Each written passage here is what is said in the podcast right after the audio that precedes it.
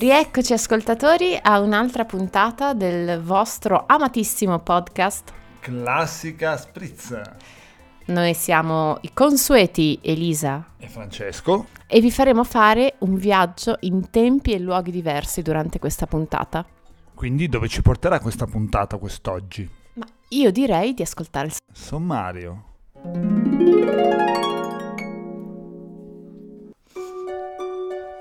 Affonderemo le nostre irriverenti e curiose dita nelle acconciature del Settecento. Muniti di astucci penici ma senza macchine fotografiche, approderemo sull'isola di Vanuatu e sorseggeremo un buonissimo, o forse no, spritz a Bucarest. Ed eccoci, come preannunciato nel sommario, scaraventati, anzi, Elisa sei pronta? Sono tutta pelata. e viaggio spazio-temporale ed eccoci nel secolo, nel XVIII secolo. Infatti Mi... ho sulla mia testa una bellissima parrucca, ne sento la, la morbidezza. Beh, su questo ci sarebbe da parlarne, dato che le parrucche nel Settecento erano fatte di crini di cavalli, capelli morti o peli di pecora. Comunque, eccoci nel secolo degli eccessi sulla testa. Voi vi chiederete perché, perché abbiamo deciso di analizzare il 1700. Primo fra tutti, perché è, è, un secolo dal punto di vista musicale veramente fighissimo. Ci vuoi dire qualche musicista fra i più famosi?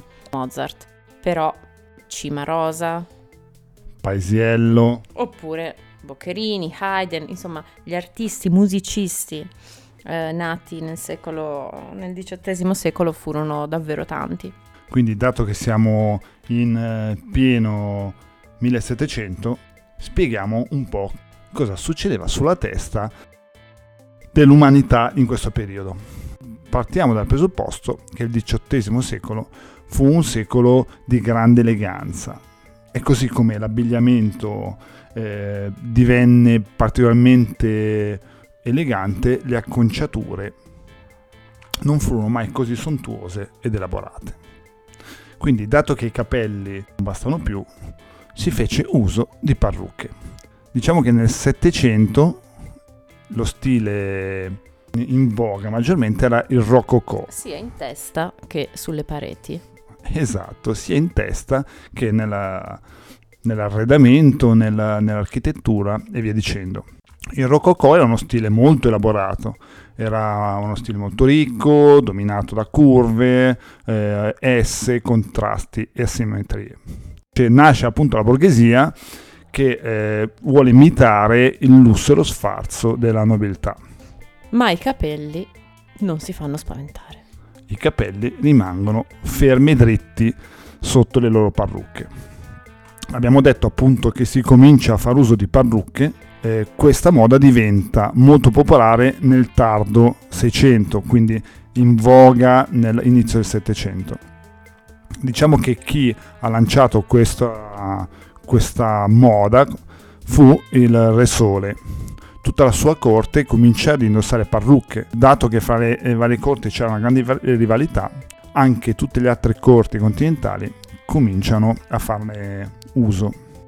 Per capire l'entità del fenomeno, si pensi che Re Luigi XIV aveva 40 parrucchiere che disegnavano le parrucche per tutta la corte di Versailles. 40 parrucchiere. Vabbè, anche le donne iniziano ad usare parrucche che diventano sempre più alte ed elaborate. Di solito eh, le parrucche degli uomini erano bianche, il colore dominante era il bianco, mentre quelle delle donne erano di colori pastello, si usava molto il rosa, il viola, il blu. Come detto prima, le parrucche erano composte o da capelli umani, o da crini di cavallo, o addirittura peli di capra. E dato il, eh, il loro costo molto elevato, risultavano essere dei veri e propri status symbol. Ad esempio, una curiosità è che la contessa di Matignon pagava al suo barbiere 24.000 franchi dell'epoca, che doveva essere una cifra pazzesca. Quindi pagava 24.000 eh, franchi l'anno per disegnare ogni giorno una parrucca diversa. Andando avanti nel tempo, intorno al 1715, inizia la moda di incipriare le parrucche. Le famiglie abbienti, che ovviamente erano le uniche che potevano permettersi una cosa del genere, disponevano di una stanza dedicata a questa, a questa fase, detta della spolveratura delle parrucche, che, avveniva quotidianamente, quindi tutti i giorni c'era un parrucchiere che spolverava e incipriava le parrucche. In questa operazione si usava coprire il viso con uno spesso, con uno spesso cono di carta, infatti in molte rappresentazioni, magari poi metteremo il link, si vede questa fase della spolveratura. Allora è interessante sapere che i parrucchieri, o i barbieri come si chiamavano allora, oltre alla cura dei capelli e delle parrucche, praticavano piccoli interventi chirurgici ed estrazioni dentali, che successivamente vennero vietati.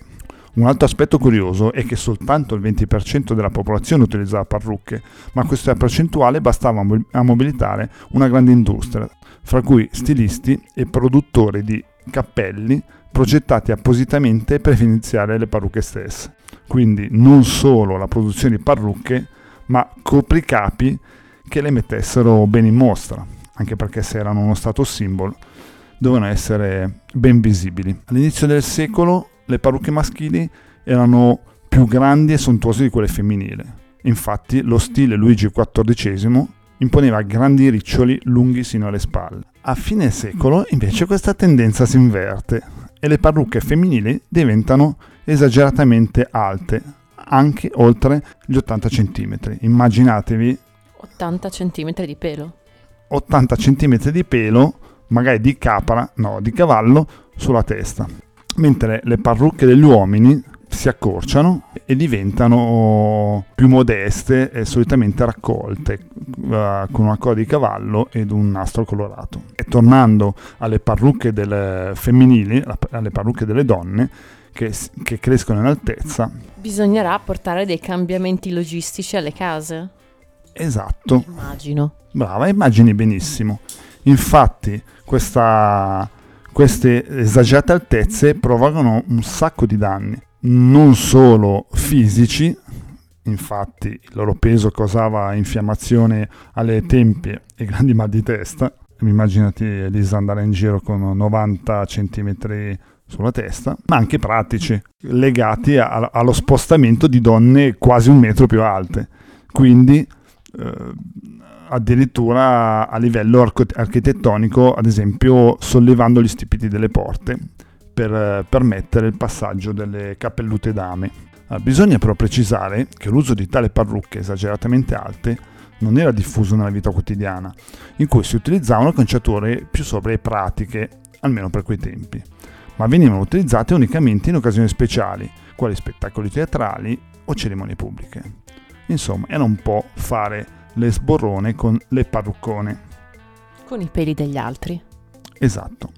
Ma a proposito del Re Sole, tu lo sapevi che, poverino, durante i suoi ultimi anni di vita, mi è venuto in mente perché noi nella prima puntata parlammo di Mozart e il Marzemino, quindi vino collegato a questi grandi autori eh, grandi personaggi.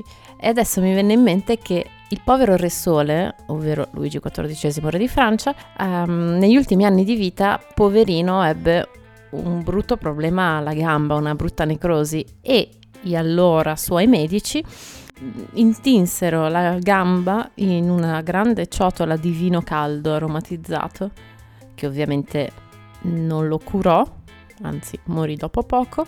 Però da qui nacque il vin brûlé. Probabilmente no. Beh, questa idea della, della, gamba malata e putrescente di Luigi XIV mh, mm, infilata in, in, in una un... botte di rovere di buon vino non ti ispira? No, mi fa venire voglia di bere una birra. Comunque, continuando sulle nostre curiosità, un'altra curiosità fu la diffusione dello stile fontage, spero di averlo pronunciato correttamente, della eh, omonima contessa, quindi della contessa Fontage, che durante una battuta di caccia con Luigi XIV rimase impigliata con la sua estrosa parrucca d'un ramo. Quindi immaginatevi questa compita contessa con i capelli incastrati fra i nidi di rondini. Eh, la stessa venne frettolosamente rimessa in testa. Quindi la contessa si rimise in testa questa parrucca arruffata e, e polverosa, ovviamente con, con, un aspetto che a pensarci adesso sar- sarebbe stato davvero divertente.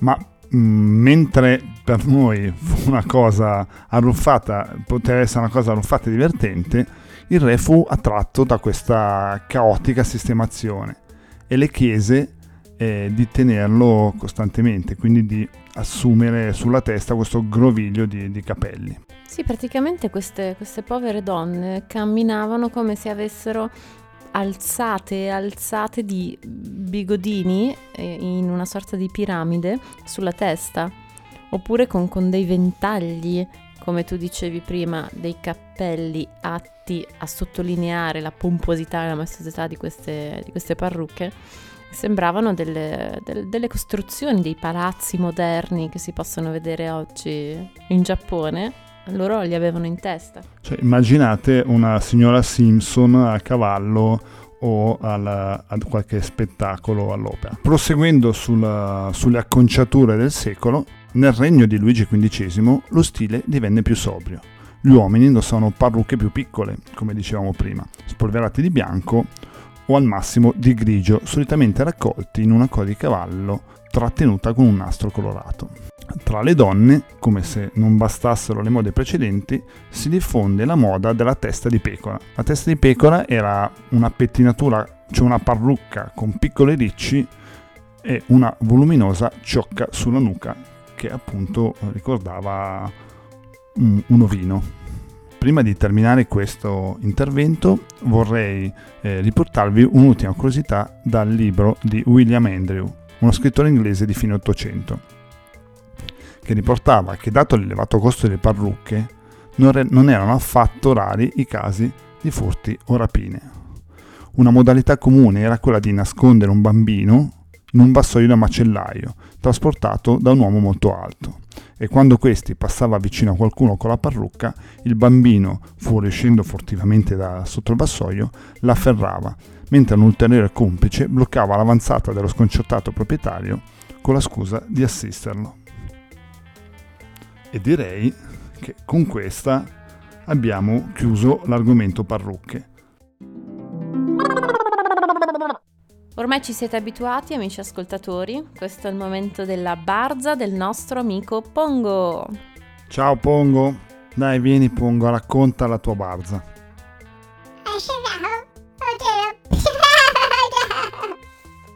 Accidenti. Ah, bravo Pongo, mm, grazie. Via il dente, via il dolore. Sì, sì, traducila pure. Qual è il colmo per una parrucca? Non lo so essere fuori di testa. Ciao amici. Ciao amici.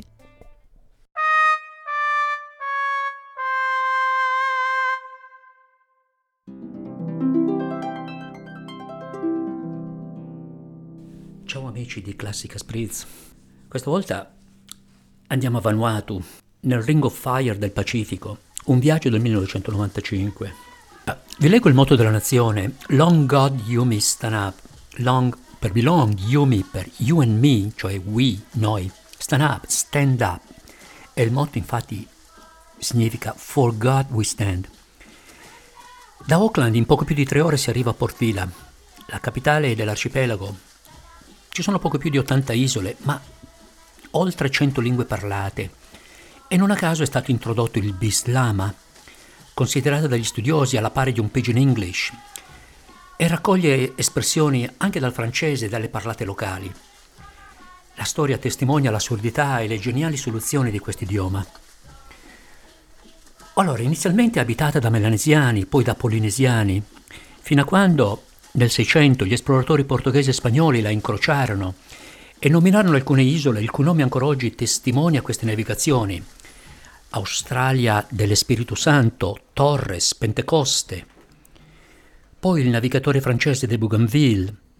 E James Cook, subito nel 1774, con praticità coloniale la denominò Nuove Ebridi, sotto bandiera britannica ovviamente, sebbene molte isole dell'arcipelago fossero già visitate dalla flotta francese, allora molto attiva nel Pacifico, nella rotta Tahiti e Nuova Caledonia. Le due potenze navali del tempo riuscirono a stipulare un accordo di condominio. Durante il mio viaggio ho incontrato il giudice della Corte Suprema. In quel momento il semestre britannico, pertanto il giudice licenziava le cause seguendo il diritto britannico e nei sei mesi successivi si sarebbe alternato con un giudice francese. Una curiosità, la popolazione indigena solo dopo l'indipendenza del 1980 ha potuto imporre leggi ed usi locali. Vedi soprattutto la questione della proprietà terriera. In tutto il Pacifico non esiste il concetto di proprietà della terra, di proprietà privata della terra.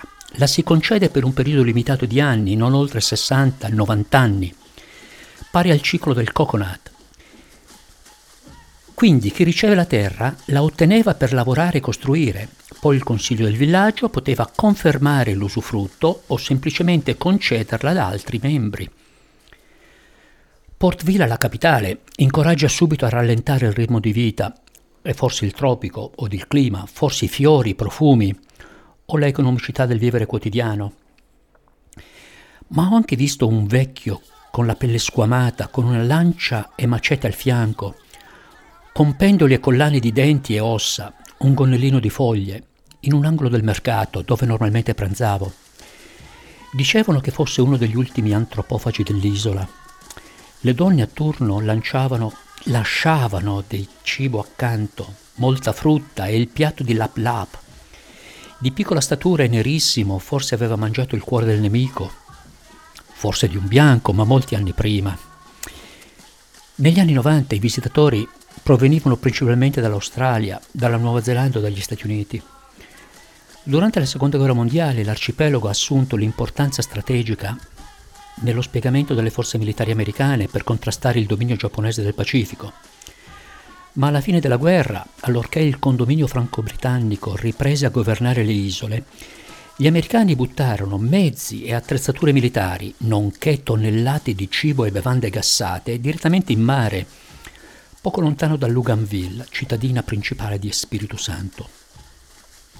Là, la località di Million Dollar Point diventa famosa Freissub per le immersioni a pochi metri dalla riva e a profondità irrisorie, e poco più in là una spiaggia di sabbia bianchissima e rosa per i coralli, è chiamata ancora Champagne Beach, perché proprio da quelle bottiglie scaricate a mare si poteva assistere 60 anni fa ad uno spettacolo straordinario di bollicine che si liberavano sulla superficie del mare e della sabbia, un effetto spumeggiante, da cui il nome. I neozelandesi invece hanno viaggiato in tutto l'arcipelago e trovato nell'isola di Pentecoste un'usanza legata al rito di iniziazione di coraggio dei giovani, il bungee jumping. Sfortunatamente il periodo della visita non coincideva con il raccolto e pertanto non si scorgevano le intricate alte strutture di bambù che servivano da piattaforma per il lancio. Nell'isola di Efate, dove è situata Port Vila, vi è un albero banyan con le radici estesissime. Si possono vedere i flying foxes, enormi pipistrelli con apertura all'aria delta. Provvedono anche alla impollinazione delle piante. Già si poteva notare una inquietante deforestazione. I banyan secolari erano semplicemente ovunque, ma si notavano enormi spazi liberi dovuti al taglio ed al trasporto verso le falegnamerie con i mezzi cingolati. L'isola di Tanne è istruttiva, una visita con guida a un villaggio, ma con rispetto e discrezione, quasi di nascosto, come ci informò la guida locale. Quel giorno un matrimonio e l'offerta dello sposo al padre della sposa, che svolgeva anche compiti di capovillaggio.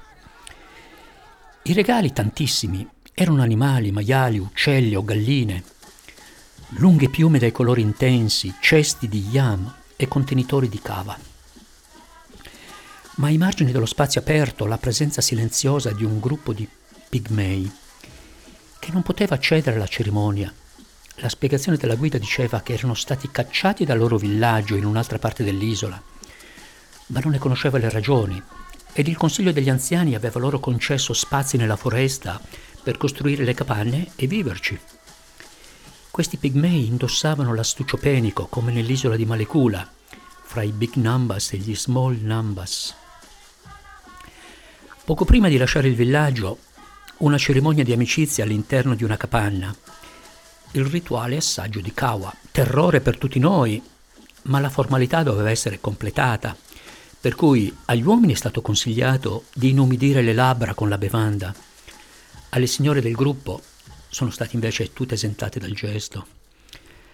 La cava viene ottenuta dalla radice con un lungo processo di masticazione è immersa in acqua e pressata per facilitare la fuoriuscita di liquido, ma non si produce alcol.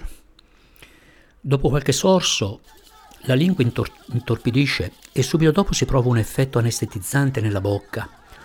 Oltre ci si sente un po' strani. Sempre a Tanna c'è il vulcano Yassur. Ci sono andata a piedi con uno stagista australiano fino a pochi metri dal cratere. L'aria era ancora respirabile, ma piovevano pietre incandescenti e gli scoppi erano paurosi. Non appena ne è arrivato uno più potente, si è deciso di scappare alla svelta. Noi sapevamo che era attivo, ma relativamente calmo. Programmare un tour fra le isole richiede fortuna e un sacco di tempo. Molte isole hanno infatti un solo volo alla settimana. I ferri sono funzionanti solamente fra le isole più importanti e comunque viaggiano senza programmazione, a volte il vento, a volte gli uragani, Molto spesso non ci sono merci da trasportare oppure pochissimi passeggeri paganti. Alcune isole raggiungibili solo con il velivolo al mattino e qualche ora dopo lo stesso bimotore atterrava dopo aver fatto il percorso circolare fra le piccole isole per tornare a Port Vila. Molto spesso i villaggi sono lontani dalla pista di atterraggio. I locali non facilitano i contatti con i turisti e non li incoraggiano ti puoi incamminare senza macchina fotografica lungo un qualunque sentiero e da lì osservare quanto accade nei campi, dove l'attività di uomini e di donne è laboriosa e rivolta alla ricerca sca- e scavo di radici, tuberi e, di frutta, e raccolte di frutta. La guida spiegava che numerose piante e radici possiedono qualità medicinali e molte società australiane e americane si servivano di intermediari locali per acquisire grandi quantità di prodotti mentre la conoscenza popolare della proprietà medicinale andava perdendosi fra i locali guaritori. La stessa guida spiegava di essere attiva in questo campo e di voler condurre ulteriori studi e ricerche nei diversi villaggi di Tanna per recuperare queste conoscenze tradizionali. Le piste, escluse Portville e Luganville, sono strisce pianeggianti di prato. Alcune sembrano cortissime, ma il bimotore acquista portanza appena in tempo Pertanto ogni chilo conta e prima del decollo la mezza dozzina di passeggeri deve essere accuratamente pesata, con merci e bagagli appresso. E poi si parte. Ciao!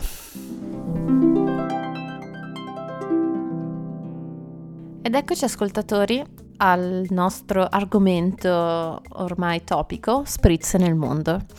Evviva! Oggi vi porteremo in Romania, Romania che abbiamo visitato quest'estate in macchina, eh, dedicandoci alla, alla, Transilvania, seguendo, questa era nostro, la nostra idea primordiale, seguendo le orme di Dracula. Vorrei precisare che era l'alternativa alle Maldive. Forse i pesci sarebbero stati più interessanti mm, cercheremo di eh, non dare troppo la nostra opinione, lasciando una linea generale e lasciando molto spazio all'immaginazione dei nostri ascoltatori. Uh, cose tipiche che volevamo vedere erano, una di queste era il castello del conte Dracula che si trova a Bran. Esatto, al confine fra la Transilvania e la Valacchia. Questo castello, eh, andando poi nello specifico, contiene un, un, quadro, un dipinto di Vlad l'imperatore, una collana e basta. Tutto il resto è semplicemente una, una casa, una casa di famiglia con la stanza del bambino, la soffitta, le scale, la cucina, le varie camere, camerette, camerona, camerina, ma soprattutto una lunghissima e estenuante coda per entrare. Una lunghissima coda, davvero lunghissima, cioè dire lunghissima è dire poco eh, I tempi in Romania sono stati molto lunghi, le attese eh, interminabili, le file non ne si vedeva, le, l'inizio né la fine. E così, una volta entrati al castello, uh, forse era più pittoresco l'attesa fuori. Fuori era pieno di bancarelle. Ecco, una cosa che mi ha molto colpito della Romania è che uh, questa cosa di, di, di Dracula al di là di Bram Stoker che ne ha fatto un film, non sia assolutamente pubblicizzata. Noi avremmo fatto souvenir su souvenirs in qualsiasi parte dell'Italia. Eh, lì invece niente su Dracula, eh, solo qualche bancarella mh, mm, molto pittoresca fuori dal castello di Bran e basta, nient'altro. Sì, vorrei dire due cose sul, sul castello di, appunto di Bran è comunque una costruzione molto tenuta molto bene, a parte il fatto che ovviamente di Vlad l'imperatore rimane ben poco, tenendo conto che eh, dal 1920 il castello di Bran divenne residenza del, dei sovrani rumeni fino al 1948, che dopo eh, l'abdicazione del re fu requisito dal governo comunista come la maggior parte delle proprietà private non, e fu eh, trasformato in un museo. Come diceva giustamente Lisa, tutto il contorno del castello, che per chi conoscesse la Romania è vicino a Brasov, è un, un insieme di, di bancarelle di, con uh, souvenir di dubbio gusto, cibo da strada, però in realtà di qualità pessima. Come anche in, in qualsiasi parte del mondo, insomma, non è che, che sia... Um, insomma, sono le tipiche situazioni uh, per turisti uh, dove c'è tanta, tanta, t- tante cose messe insieme. Però ecco, come Francesco ha detto, ci troviamo vicino a Brasov. Brasov, cittadina davvero bella, molto carina, molto curata, e forse è proprio questo che la rende così carina, che tengono, ne hanno particolare cura, ci tengono ed è molto bella, hanno questa... Um, questa scritta sul monte come, come Hollywood. Stessa roba.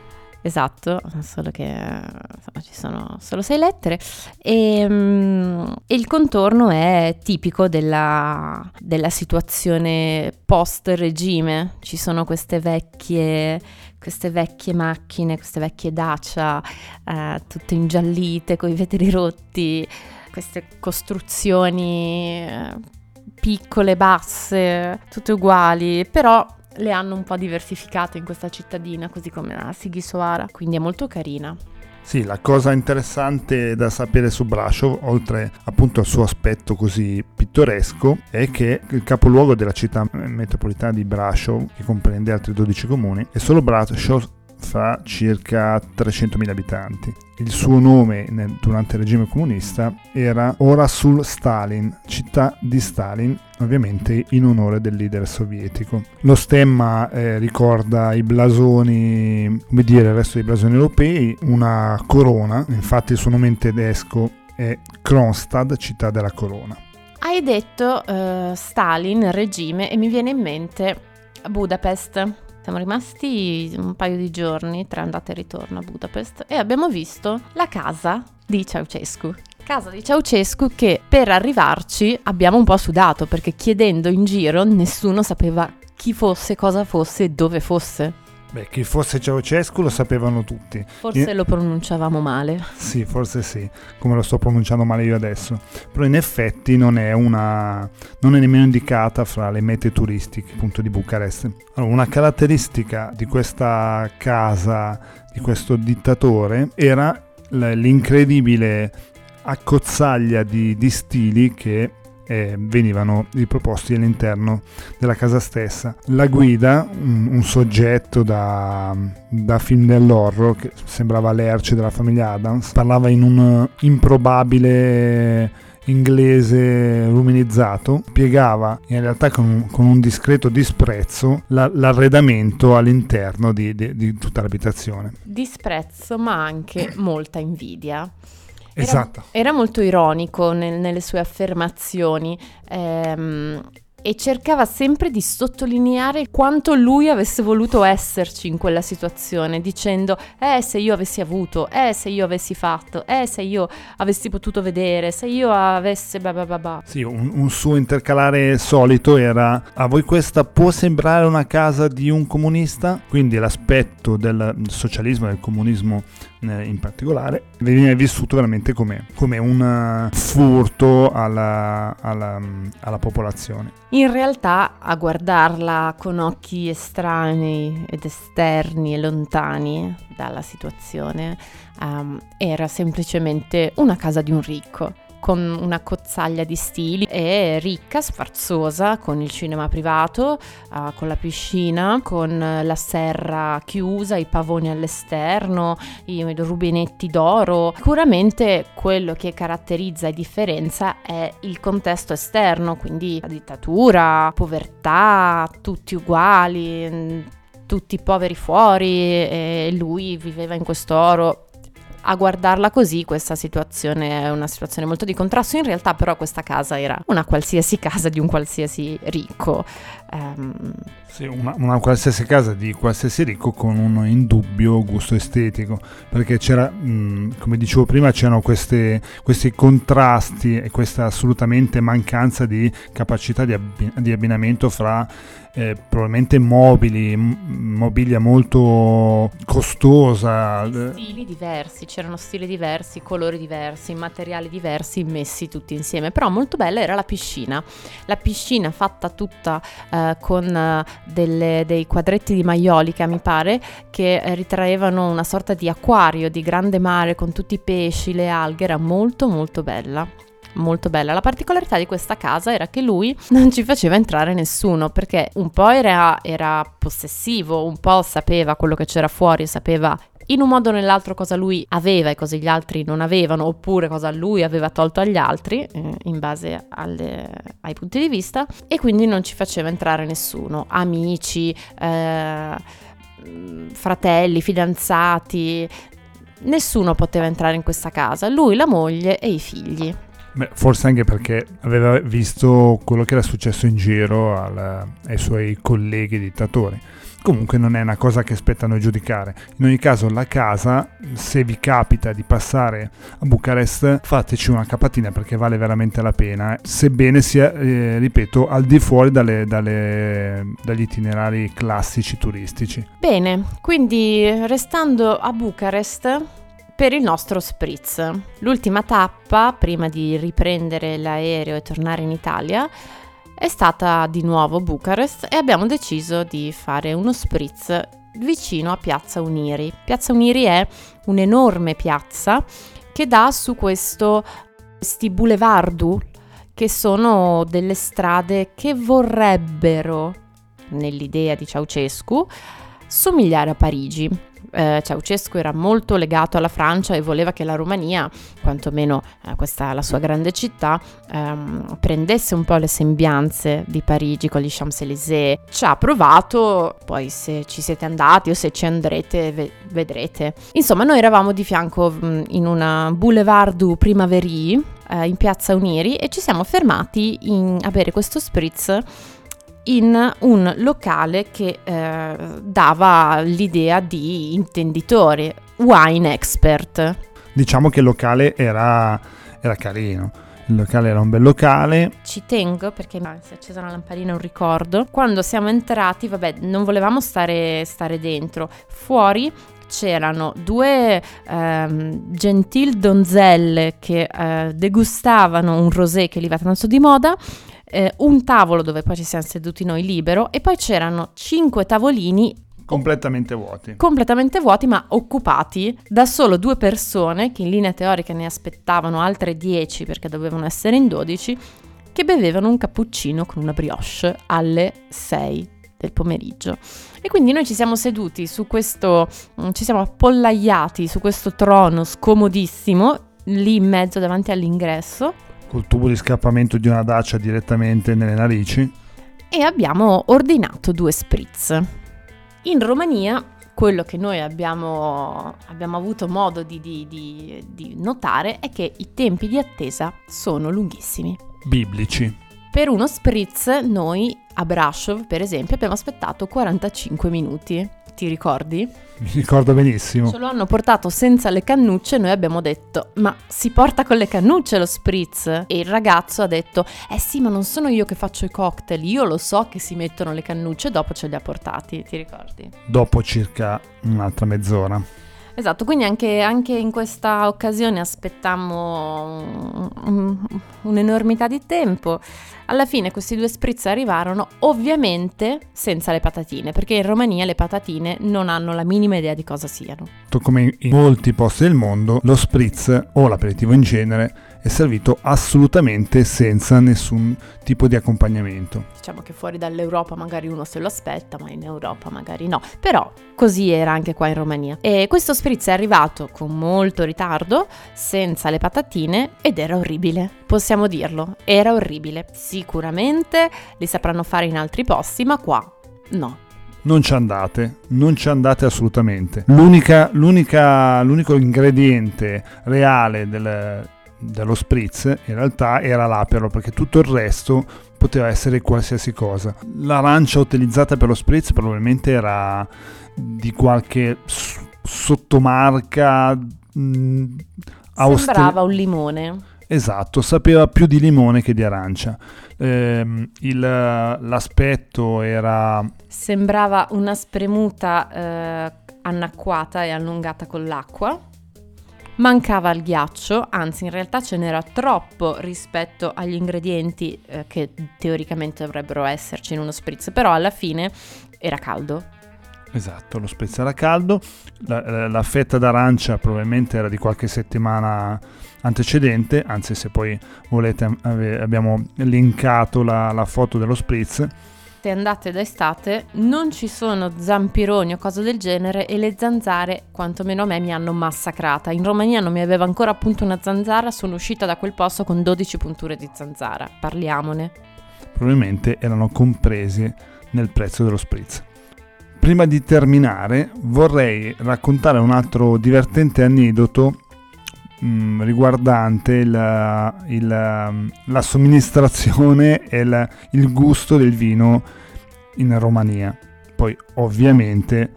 Mm, non si fa di tutta di un filo d'erba un fascio ovviamente però è una cosa carina che ci è successa a noi eravamo eh, a Sinaia un posto che suggeriamo solo a chi vuole camminare Esatto, non è, non è, posto per noi che non, abbiamo, non, abbiamo, non amiamo particolarmente camminare. Beh, per farla breve, siamo arrivati nel bed and breakfast che avevamo prenotato e abbiamo chiesto un posto per andare a mangiare e ci hanno consigliato questo posto. Dall'esterno sembrava anche carino. Appena entrati ci siamo accorti che era un posto assolutamente gigantesco, sebbene sembrasse un posto caratteristico con queste grosse panche di legno. Quando ci siamo seduti è arrivato un cameriere molto gentile. Quando si è accorto che, eh, quando si è accorto che eravamo italiani, eh, ci ha spiegato che lui ha vissuto moltissimo tempo in Italia. In Calabria. Esatto, in Calabria e quindi aveva imparato tutti, fra virgolette, i trucchi del mestiere. Gli chiediamo allora l'ordinazione, quindi prendiamo due insalate, con due insalate greche, e un bicchiere di vino a testa e dell'acqua classico, una bottiglietta d'acqua e due flute, anzi due calici di vino. Eh, il cameriere arriva, parlandoci in uno stentato italiano, eh, con questi due grossi calici di vino riempiti a metà. E mh, mentre ci parla, senza nemmeno lasci- lasciarci il tempo di reagire, apre la bottiglietta e con noncuranza, con nonchalance, ce la versa direttamente nel vino. Quindi eh, rifacciamo la scena, stiamo parlando, i calici di vino e il, subito in un secondo lui ci versa l'acqua nel vino.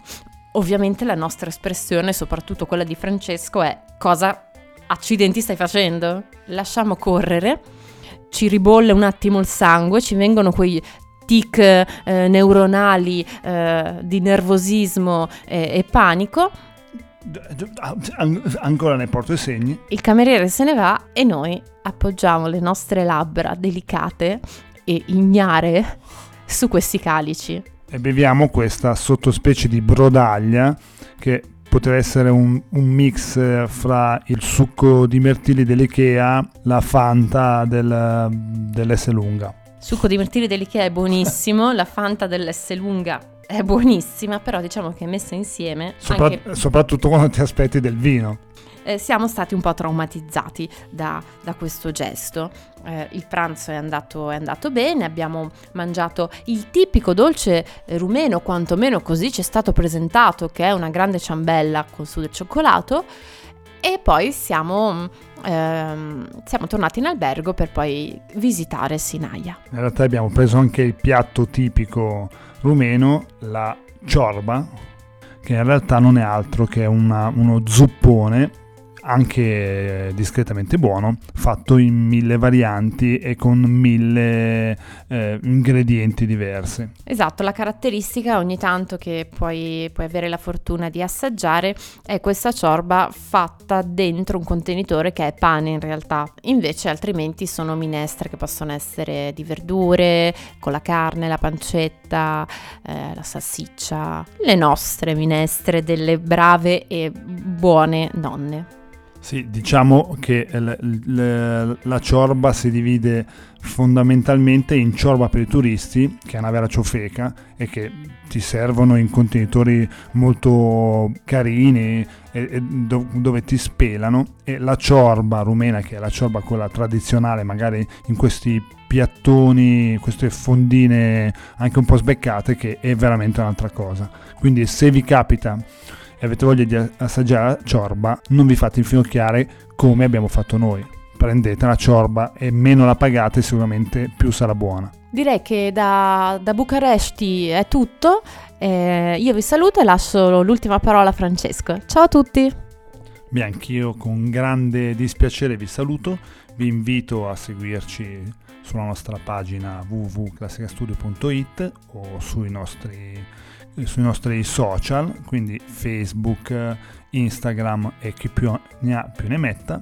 Trovate tutte le informazioni che vi servono sul sito www.classicastudio.it. Ciao a tutti. Ciao.